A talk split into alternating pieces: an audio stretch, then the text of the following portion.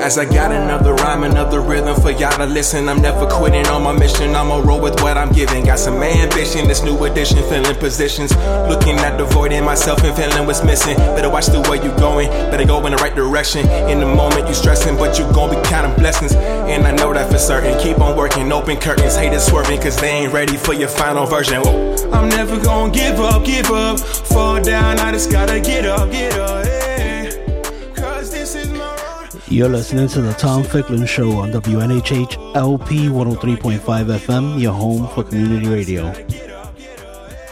Harry, good morning. I love that intro that you give me. That was that was Harry, our uh, station manager, and really kind of manning the oars and keeping us afloat here at, at the radio station and with the var- variety of hosts and with the variety of personalities, Harry. I don't mind giving you a public shout out in terms of having to accommodate the strange breeds that kind of come come into your your your, your edifice and your office uh, Monday through Friday. So I'm I'm the strange breed this morning. Tom Ficklin show at every ten o'clock every Monday morning. I have the pleasure of talking with uh, really a, a gentleman and a scholar and a a, a sojourner here in life. Uh, Darin Latimore, I haven't talked to Darin that much uh, personally. Uh, we, have kind of talked about a year ago and we've exchanged emails. But Darin uh, uh, has, has his medical degree and he's the deputy direct, direct, deputy dean uh, for diverse for diversity and inclusion at the Yale Medical School. Deputy dean for diversity and inclusion at the Yale Medical School. And Darin Latimore has been here almost. I guess this past January was your first a year and a couple months. A, a, year and a couple months, and we. I, I, was just kidding with Darin before we kind of went on air that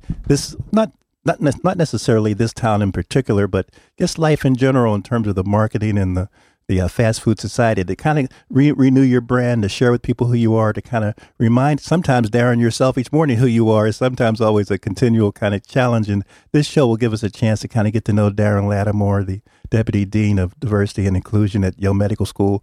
We're going to talk about oh, so you might have heard this term implicit implicit bias or unconscious bias. You may have uh, you've certainly you've heard of Yale University and what's the distinction between thriving at Yale and thriving in, in New Haven and just thriving on the planet.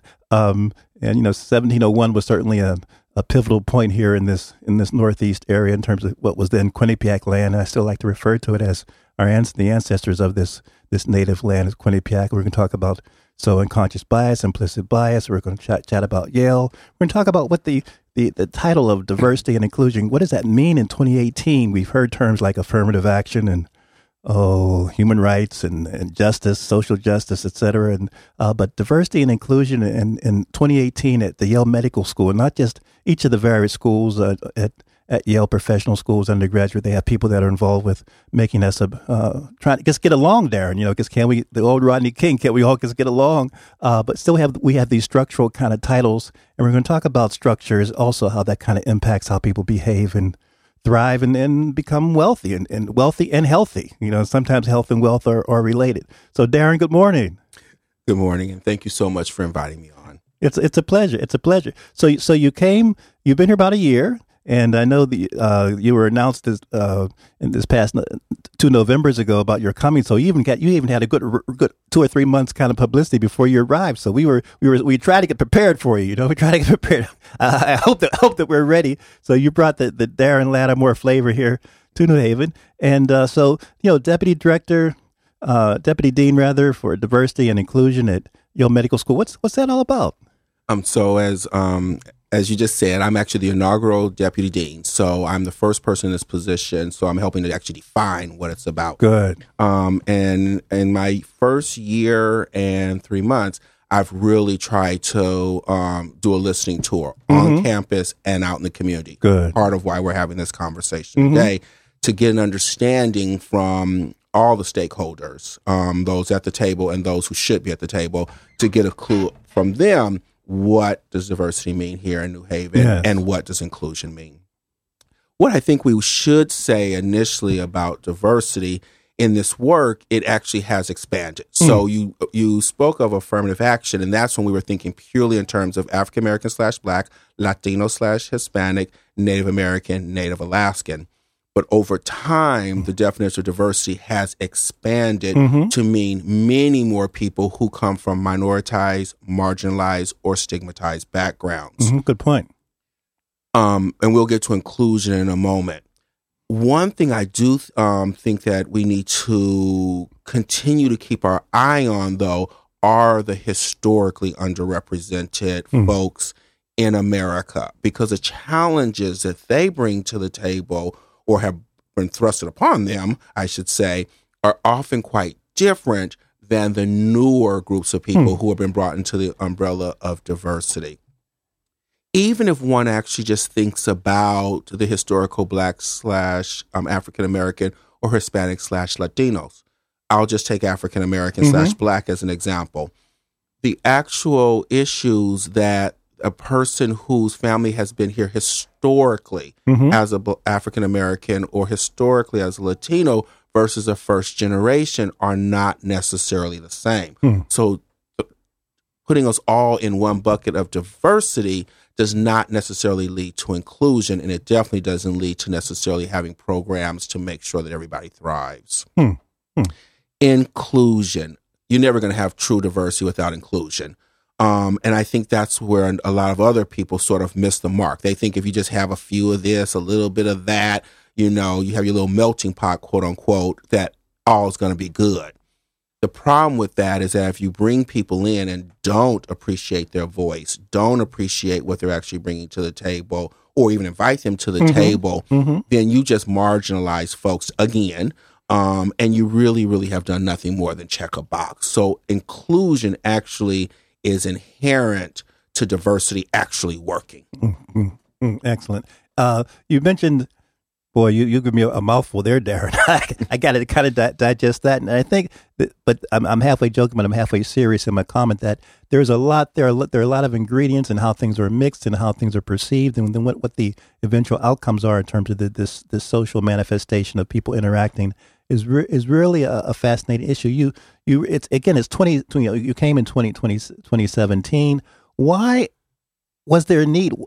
You know, why is there was I don't want to say I know you want to be employed and I know you like horses and I know you like to live I know you like to travel but why was there even a need for I mean we had things going on here at Yale prior to your coming and certainly there are people that were in parts of those pieces of the puzzle in terms of their job duties uh, I think performing well. But what was the what was the the, the, the tipping point or the need from your standpoint? You've been you've been here a year been able to reflect. You've you've worked on the west coast in, in, in student services and and you're you're you're a doctor and you've been in, deal, in, involved with various causes uh, particularly uh, health health plagues if I, if I can use that term. But but why why in 20, 2016 17 18 was there a need for this first when you say inaugural the, the first deputy deputy dean So Yale isn't really all that different than most of academic medicine. So institutions like Yale medical schools, in that the faculty diversity has not has not increased significantly over time. Hmm.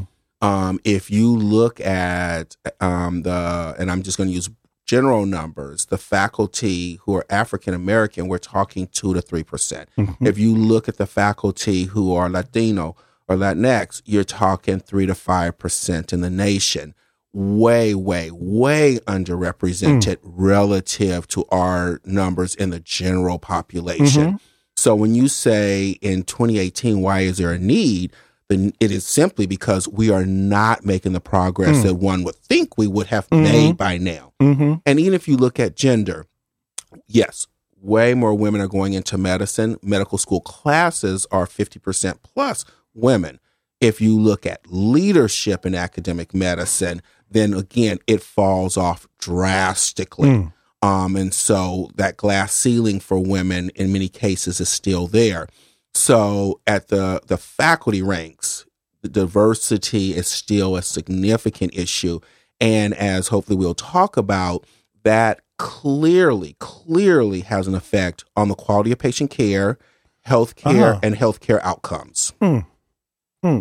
And so again, this is not just Yale. I'm giving you, unfortunately, the national um, Mhm. picture Mm-hmm. of where we stand Mhm. today. And again, uh, good good morning to everyone, and you're listening to the Tom Ficklin Show, and and uh, Darin Latimore is here with me, the de- deputy dean, the deputy dean for diversity and inclusion at Yale Medical School. You, you referenced something, that- and we're going to go back and forth. And, and Darin, I'm publicly, I'm, I'm inviting you now to come back. You know, I said this before, so in about four or five months, I need you to come back because I think you said, but I don't want to put words in your mouth.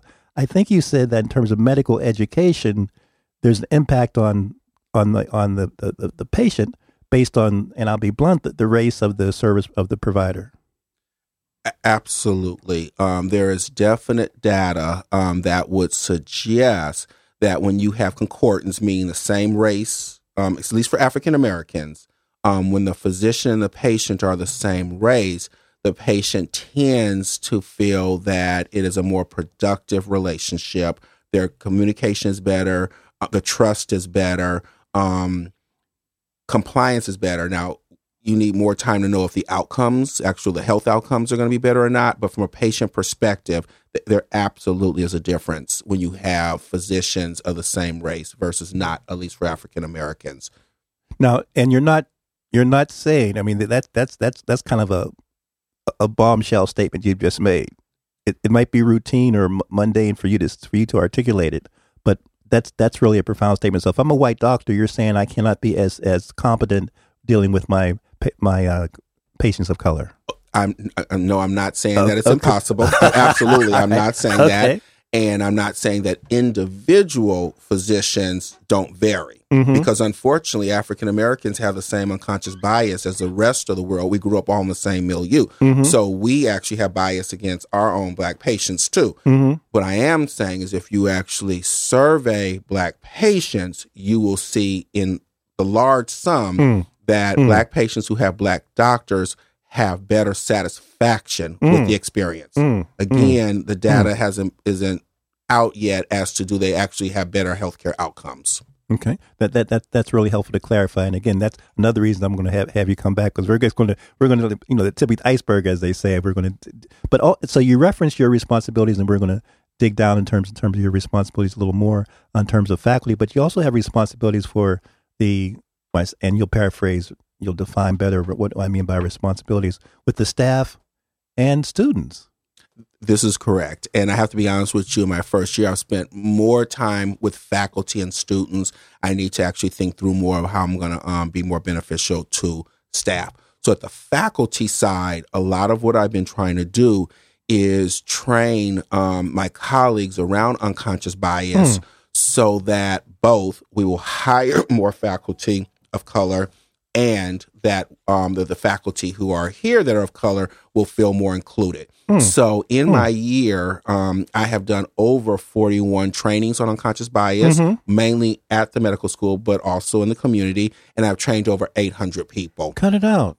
Um, yeah. And so, really, again, the goal is to get my colleagues to understand that our biases, which are unconscious, mm-hmm. no, it's not intentional, mm-hmm actually are putting people of color and women at a disadvantage for getting hired hmm. um, and promoted, not at an advantage. Unfortunately, society, since the advent of affirmative action, a lot of dominant society thinks it's the minorities who have the upper hand, mm-hmm. who um, who are going to get the jobs. Well, again, the data would strongly suggest that if you are a black person, it takes you a lot more um, attempts at trying to get a hmm. job than a Caucasian person. Hmm. 15 CVs for a black versus 10 CVs for a white person. And even if just your name is difficult to pronounce, no matter what your race or ethnicity is, mm-hmm. it puts you at a disadvantage for getting the job. Unfortunately, the um, the narrative the society has created is exactly the opposite. That people of color are the ones who have the easy, mm. um, and they're mm. the ones who are going to get the mm. job first at the expense of Caucasians, mm-hmm. i.e., Trumpism. Mm-hmm. Well, now see, now see, your throat, your throat. There, that's not fair. I'm supposed to be the moderator here. That's not fair. Now you're trying to redirect the show. The show is not it's not about the the, the 145th imposter in, in, in, the people's house. That's a that's another that's another show. I thought you'd get let, let that give you a smile. Uh, so, so that's been a big part of the job is actually training and getting people to understand our biases, mm-hmm. so that we have a higher likelihood of actually hiring a more diverse group of people, and not just people of color, just more diversity yes. in general. Another large um, um, part of the job at the faculty level is me actually listening hearing people's experiences and again from their pers- perception what is going right and not going right mm-hmm, um, mm-hmm. at Yale School of Medicine. And why this is important is because being a deputy dean prob- um, has allowed me to be at the table. Mm-hmm. So it allows me to mm-hmm. bring these perspectives to the table of which many in leadership do not hear on a regular basis. Good point. Good point. So I like to call myself a person who is a voice of the people. Indeed, indeed, and you you are. Um, I'll, I mean, I'll say it publicly. It's not a big secret. You are you are in a pivotal pivotal position historically. You know, first inaugural, but also although the medical school is small in terms of number of students, the Yale brand, the Harvard brand, um, the people that are in let's say positions of power at the Yale Medical School, they really do have an impact on what's what we consider to be medical culture, medical medical uh, the medical industry, the pharmaceutical industry, the research industry, the uh, the genetics. I mean, you mentioned just all, all, the, all the medical explosions. The, the, you're you're you're you're in contact with people that have influence beyond just little little old New Haven to, to say to say it mildly. So that that's important if you're if you have a chance to kind of not necessarily uh, invade their consciousness, but to kind of uh, commune with their with their consciousness. That that's a key thing. We hear this term unconscious bias, implicit bias. Do you and you've worked? I want you to share a little bit with with uh, with folks. You listen to the Tom Ficklin show, and and, and Darin Latimore is here, dean of uh, deputy dean for diversity and inclusion. But you've worked on the West Coast. You've worked in other, other medical institutions. Um, are you optimistic about people being able to, to accept and participate in your training, and then to modify their behavior? Unconscious bias, implicit bias, and- Google those the implicit bias test in particular that any people that you can take online. But are you optimistic about this? This uh, uh, I won't say social engineering, but the op- but the possibility of modifying, improving people's behavior, if, if some, particularly if something is unconscious, which typically means I'm blind to it, I'm not in touch with it.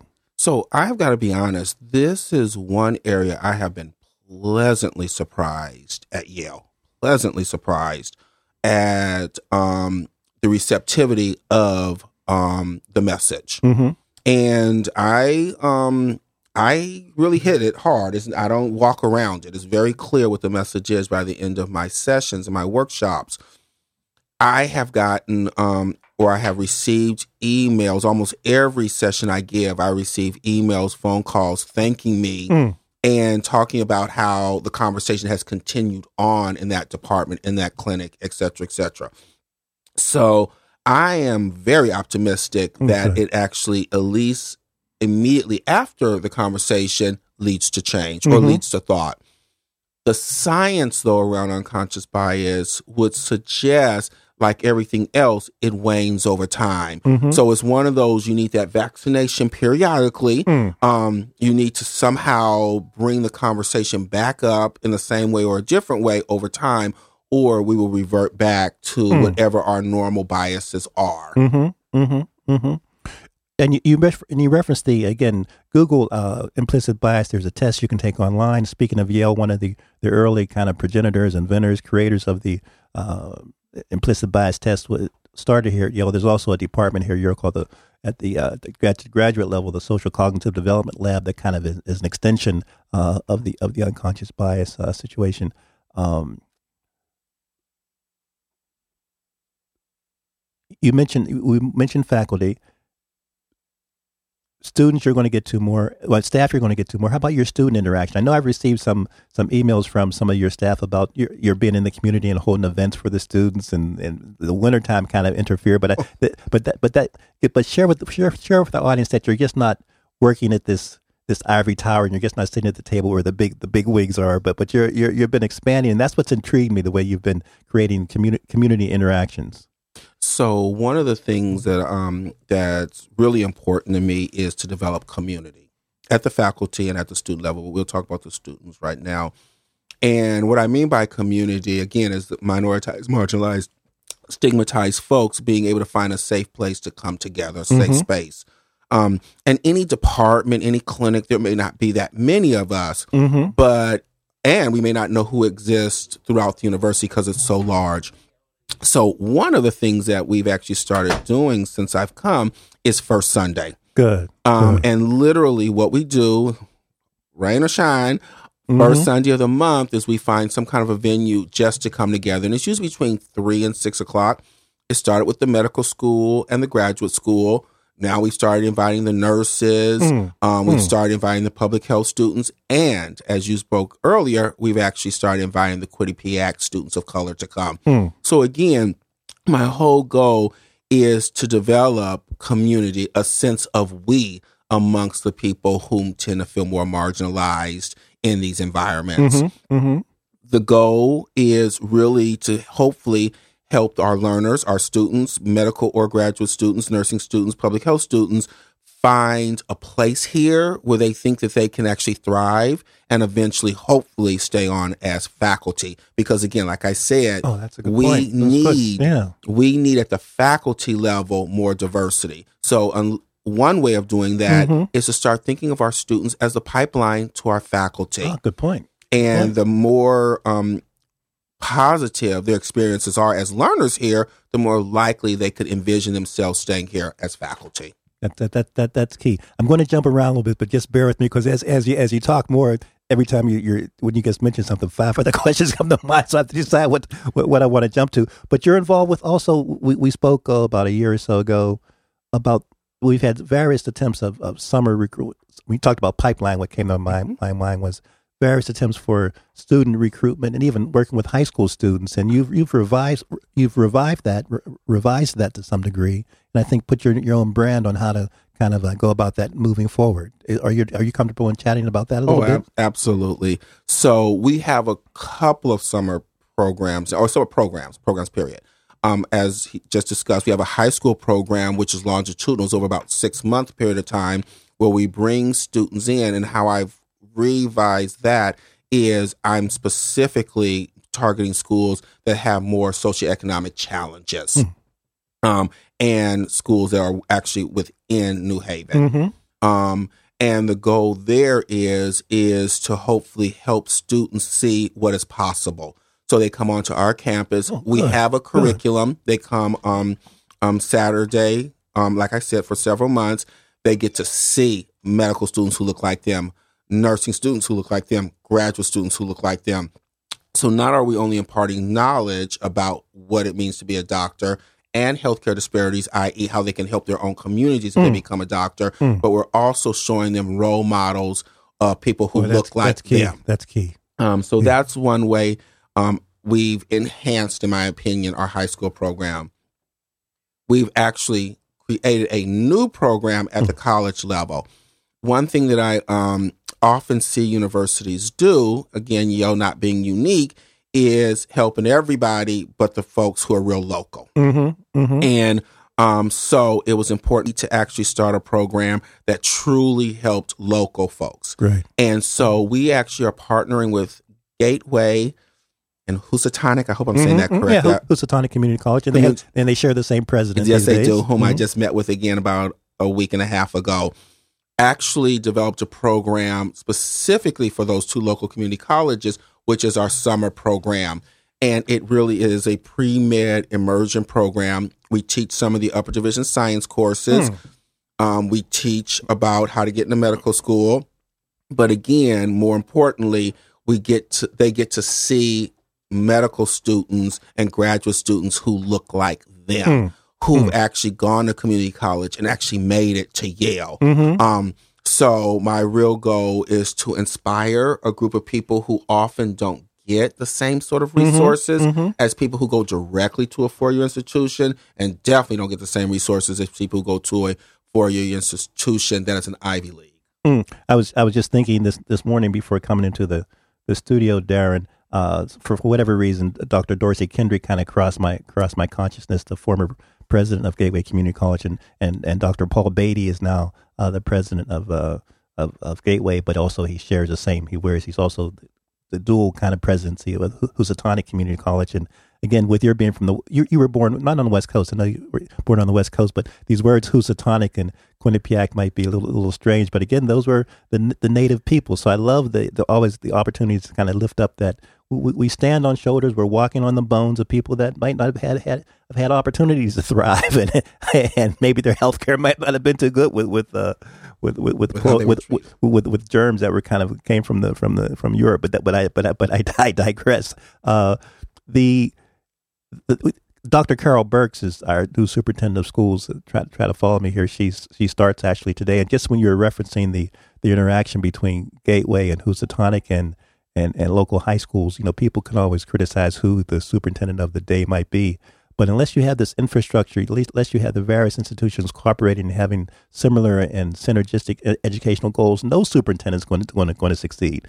You know, he or she might be able to walk on water. So just, I guess, appreciate your, your, your mentioning that kind of kind of network and that infrastructure that, that you're that you're creating because uh, that's what su- sustainability and, and, and, and, and continued success is all, is all about. So I, I want to commend you about that. And and we as a society have to realize that there's such structural racism and stru- structures in place that keep the disadvantaged disadvantaged and keep the privileged privileged that um, we all have to work together. One mm-hmm. superintendent, one person in charge of community colleges, one Darin Latimore for that matter, cannot change this tide. It, it really has to be a we, mm-hmm. because at this point, there's policies, procedures that are in place to keep the system or status quo as it is. I'm not saying any one person is actually purposely trying to do this, but society has mm, created mm, at this point. Mm, mm so we mm. have to really work as a family if we want to lift up the boat. Mm-hmm, mm-hmm. I, I, love that, that that when you mention the family, because again, what comes to mind, I'd like to remind people, though there's kind of a, a stretch, but it's, it's scientifically correct, but still, it uh, emotionally it doesn't really connect with most folks. That we all come from from one family in terms of you know East Africa, et cetera. But that's kind of a stretch for folks. But um, you mentioned, and, and even if they can't connect to that, hopefully all of us can connect to. We are part of the same humanity. Mm, mm, mm-hmm, mm-hmm. I, I love that, I, including people that are in the people's house in, in, in, on Pennsylvania Avenue. Okay, I mean you do have kind of black sheep in the family. That, that, that, that that's I'll, that's I'll, every family. I'll just, throw, just throw that that's out. Every family. Just throw that out. You know what I mean? but at the end of the day, they're still family. They can still come to the table for Thanksgiving. for Thanksgiving, they can sit on the end, sit on the end, but, but not up front, but sit on the end. Uh, you again, you're speaking with uh, uh, and seeing. Uh, I have the pleasure of Tom Ficklin here at the Tom Ficklin Show every Monday morning at ten, and Darin Latimore, Doctor Darin Latimore, uh, uh, is here with me, Deputy Dean of the uh, Yale Medical School for Diversity and Inclusion. You referenced something, this phrase called health disparities, which is, it's been around in the in the literature for a while, and I had a chance to kind of go attend a nine month workshop through the Connecticut Fellowship, actually, through the Connecticut Health Foundation uh, on on this topic, and I've been involved with media and marketing and and newspapers, et cetera, and publishing for a number of decades. But even the, the, the, health disparity issue was kind of a, a new term to me as, as recently as almost t- t- 10 years ago. Um, but it's, it's, it's become more popular, not popular, but understood that there's a reality to it. But, but break it down. Talk to us a little bit because in my mind, it, it impacts what we, what we started off talking about, the, the, the nature of care and the success of care. So um, you're right. It's about in 2002, the Institute of Medicine came out with a landmark report called Unequal Treatment that basically said that people of color tend to get poor quality health care and therefore have poor quality outcomes, mm. even when you control for economics, education, and other social factors. So even I, as a deputy dean, very privileged individual, as a black man, if you were to take another physician who happened to be a Caucasian man, the odds were that their health care was going to be of higher quality than mine. Then, actually, a year later, the Institute of Medicine came out with another report and said, you know, we in healthcare have to take some ownership of this. Mm. This is not mm. just patients of color being non compliant, um, but we as physicians clearly, and they use the word bias, but basically that's where the started incorporating the, con- the concept of bias in how we were treating patients um, was leading to this un- unequal healthcare outcomes. And what if you look, it's across the gamut. If you look mm. at breast cancer screening, mm. you will see significant differences by race, which is one of the reasons why African American women are the most likely to die from breast cancer if you look at kidney transplants, black folks by far have more hypertension and therefore kidney disease, but are much, much less likely to be offered a kidney mm. when the time comes. Eye exams, people of color are much less likely. We're the ones who end up going blind from our glaucoma, etc. You look at cardiac disease, multiple studies have shown that if you're an African American person compared to a Caucasian person, you are less likely to be offered the latest, greatest treatment, mm, mm. more likely just to be offered a pill. if you're coming in in pain, even with a broken bone on x ray, if you're a person of color, you're less likely to be offered pain medication than a Caucasian person. Again, there's a broken bone on the x ray. Mm. And then lastly, mental health. We are much more likely to be misdiagnosed with diagnoses that are more around um, aggression, etc., than our Caucasian counterparts. All of this getting less of or being misdiagnosed leads to healthcare outcomes that are worse, be it diabetes, be it cancer, again, be it end stage kidney disease, be it strokes. And so it's a, unfortunately it's very real Mm, and mm, it leads mm, to morbidity and mortality that is totally unnecessary Mhm. in marginalized and minoritized communities. So that I mean, Darin, that's a that's a mouthful there, man.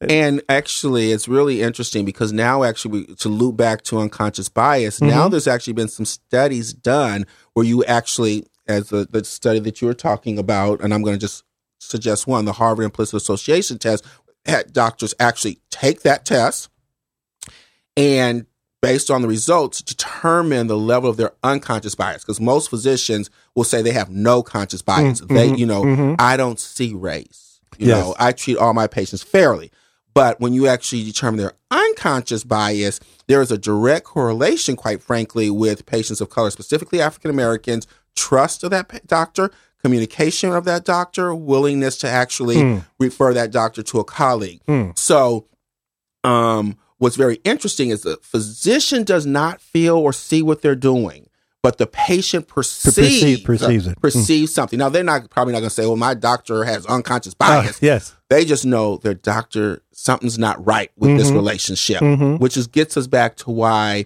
I think that patients who have physicians of color are more likely to be happy with those interactions. Mm, mm, mm. That, that, that, that, that, that, that, that's profound. Uh, uh, I was just, I'm sorry, go ahead. So that's at the individual level. Again, I really want to get also remind us of that structural racism. So as you as you may or may not know, audience, only about 20, 30% of your health care really is dictated by uh, I'm sorry, only about 20, 30% of your health is really dictated by the health care you get. The rest is dictated by what we call those social determinants Uh-huh. of health. Where do you live? Where are you educated? What kind of job do you have? What resources do you have access to? And so, if you're living in a high crime area, low education, high stress, you, from a healthcare perspective, are going to be um, in a bad position relative to somebody who was fortunate enough to grow up in a community where they can walk across the street to a nice park that is safe and they can exercise every day if they so choose to and never have to think about drive-by shootings. And so those aspects of life, literally the everyday parts of life, mm. probably affect our health more than actually the health care that we actually have access to. So we cannot forget the structural isms in our society if we're truly going to improve the health of our communities. Mm-hmm, mm-hmm, mm-hmm. So you, I mean, you said almost up to eighty percent, or, or uh, that is separate. Is uh, is social determinants of health. Hmm. Um, So where you live? where you live, your zip code. I mean, you can look at a zip code and add up to 10 years to somebody's life or subtract up to 10 years from somebody's life purely based on where they live. That's why you got to come back, Darin. You're you're just you're just te- you're just te- teasing us now. T- we're, again, you're listening to the Tom Ficklin Show, and Darin Latimore, the deputy dean of, of diversity and inclusion at the Yale Medical School, is committed to coming back on the show. Uh, you grew, you grew up on the West Coast. Share with people as we kind of con- conclude. We have about eight or nine minutes. The fact that you, in spite of everything you've said, you, you've uh, graduated from undergraduate. You secured your medical degree. You, you worked in medical institutions before. That's that's kind of a journey too. What uh, t- share with us a little, little bit about that? I mean, you can you can start from uh, what kind of inspired you, or just uh, what what got you involved with this this kind of issue, or where where you derive your satisfaction in terms of your career. But I mean, just you're you're you're, you're roughly you're how old are you roughly, G- give or take? I'm 53 years So, old. 53. So you've been- Although I've stopped counting, so I might be off a You, year. you know, you're you're around in that area, so so you've been around the track a little bit. But again, so uh, you know, t- twenty years ago, thirty years ago, you, you were starting, thirty five years ago, starting your, your journey, your your academic journey. What was going on then in your life that kind of caused you to, or what what kind of you, if you want to throw a shout out to your grandma or to some investors, but you know, for you to get that jump start, I always like to kind of end when people that have been reasonably successful in their life so far, to kind of just reflect and share with others something happens when you're in that 18 19 20 17 16 year old area to... well, well, i think i'm going to have to start back further than that. So i'm okay. going to be real oh, quick oh, about great, this. great thanks. Um, my father decided he was going to rob a bank when i was about seven years old to support his heroin addictions. And so my mother and, and my family had, we moved to low income housing. So i grew up poor in america. I love to say i was born with a rusty spoon with jagged edges mm. not the silver spoon and so growing up poor in America and trying to navigate as a black man, that and education um, has really informed the way I see mm. the world now. Mm. So I so I can look at mm. diversity and inclusion um, based on my own personal experiences very differently than someone I think that who grew up privileged. My grandfather, if I had to say who was the biggest inspiration, mm-hmm. who definitely was my hero, was my grandfather, hmm. Hmm. whom was exactly the opposite of my father. My father, who had a rough life himself, mm-hmm. again, was drug using, working intermittently. My grandfather never missed a day of work. He came out of rural Alabama with an elementary school education. Mm-hmm. He got to California because that's where he was stationed in the military. And so my grandfather was a very hardworking person. And so he is the person whom I think, if I had to say who I've modeled myself mm-hmm. after, consciously mm-hmm. or subconsciously, it's him. Mm. Um, if I have to look back and think of words of wisdom, mm-hmm. who do they tend to come from? It was my grandfather. Mm, mm. One thing I do want to throw out there is a lot of our role models and people who actually um, help us advance don't always look like us. Mm. Mm-hmm. So in high school, I think one of the biggest gifts I was given was I had a teacher, um, Joan Foster. I'm not sure if she's alive or not still. She's an English teacher she found a sponsor for me because we couldn't afford it. I got my first gig at 13 years old, and I've worked pretty much all the way since then. Um, to pay for me to go to a summer program on the UC Berkeley, Berkeley campus mm. um, for six weeks. Mm-hmm. Um, and it co- like I said, it cost money. I couldn't afford the enrollment, so she found somebody who didn't know me from Adam's Apple who paid for that for me.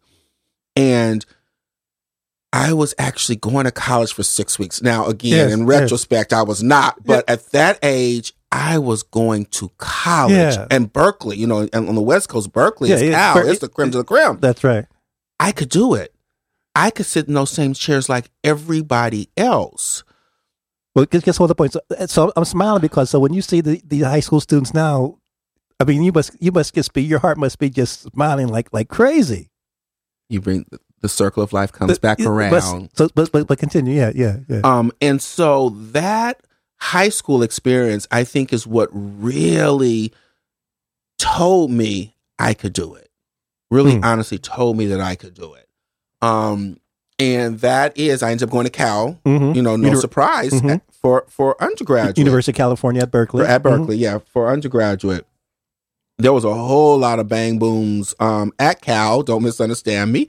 Um, it was not an easy experience, um, mainly because there were a few people from my economic class um, on the campus. At that time, it was quote unquote affirmative action. So there were way more people of color on the campus then than there are now. Mm. Um, fast forward, went to medical school at UC Davis. And what made me decide to go into diversity is because after I was a, um, a full fledged physician, working at Kaiser, I was starting to mentor the younger generation of students, medical students, and residents of color. And they were basically saying the same thing that I said about mm. the isolation, the marginalization, the feeling like I really, they, like they really didn't belong as yes. I had felt. And so that is what made me decide, you know, I got to get back in it. I got to get into education. Mm, mm. I got to um, start trying to figure out in a very systematic way how do I increase the diversity and how do I improve inclusion? And that was has sort of the journey that I've been on professionally since then. You know, and it's it's such such such a pleasure to, to have you on the show, and I'm glad we're kind of concluding. I'm I'm not glad that we're concluding, but again, you're going to come back. But just as you reference, it's important for people to hear that I think the Human Resource Department and the and the committee selection committee made the made the made the right choice. I think they made the right right choice here, because uh, I'm sure you you you they've seen that story, and so when someone lives and breathes what what what what what, what we're trying to accomplish, this is something that you you can use your conscious and your unconscious energies to kind of just just move move, move things forward. This this this this is a blessing. This this is a blessing. Share with people as we conclude. Uh, you kind of skipped over, and most uh, doctors and PhDs that I talk to, um, they're so modest because they don't want to kind of wear that on their sleeve. But you practice medicine. Well, I did until I came here. Yes, actually, yeah. I practiced medicine until I came to Yale. I um up until coming here, I specialized in HIV care Mm-hmm. and transgender care. And one of the reasons I specifically chose HIV care is because, again, when I was coming of age, age um, people were dying of AIDS. Indeed. I had family members die. I had very close friends who actually died. And so, once again, I felt that that is where I was See? needed. See? And and just as we conclude the di- disappointingly and soberly and somberly the the incidence and, and prevalence of AIDS of AIDS among our populate the black the people of color population and women that hasn't necessarily subsided. No, it has not, unfortunately. And there's multiple reasons and work to be done. and, and just just work to be done. So you you got a lot on your plate, man. You got got got a lot on. Of, again, this is the Tom Ficklin show. We've had the pleasure of of chatting with Darin, Dr. Darin Latimore, uh, Deputy Dean of Diversity and Inclusion at the Yale Medical School. Darin, I want to give you the last word. Again, you're going to come back, but we've covered a lot of things in terms of health care and health disparity and structural racism and unconscious bias and implicit bias and just how do we kind of make this society a, a healthy and wealthy uh, situation for, for everyone. Any last words that you'd like to share? I mean, you, you've talked about your community involvements. Uh, uh, you've only been here. I'm, I'm, I'm just excited when you come back to hear what you're doing next because after it gets a little over a year, you, you've really been accomplishing a lot. So, uh, any, any last last words you'd like to share before we kind of conclude? Well, my last words are if you do come from a marginalized, minoritized, or stigmatized community, continue to strive, continue to keep your head up, continue to work towards excellence. Our voices are needed at the mm. table. If mm. we're ever going to change our society where everyone benefits from the greatness of America, we have to be at the table. Keep mm. moving forward, my people. Mm, make America great. We're going to do it. Darin, thank you so much. And Harry, thank you. Paul Bass, thank you. It's been a pleasure to kind of chat with everyone, and we'll talk to you next Monday. And again, Darin Latimore is going to going to be back. He's going to be back soon, even if I have to kind of uh, travel along with him to one of his medical conferences or whatever. Thank you so much for Okay. inviting me. All right. Positions, looking at the void in myself and feeling what's missing. Better watch the way you're going, better go in the right direction. In the moment you're stressing, but you gon' be counting blessings. And I know that for certain. Keep on working, open curtains, haters swerving, cause they ain't ready for your final version. Whoa. I'm never gonna give up, give up. Fall down, I just gotta get up, get up, yeah. Cause this is my road. Lights, camera, action, I'm ready to go.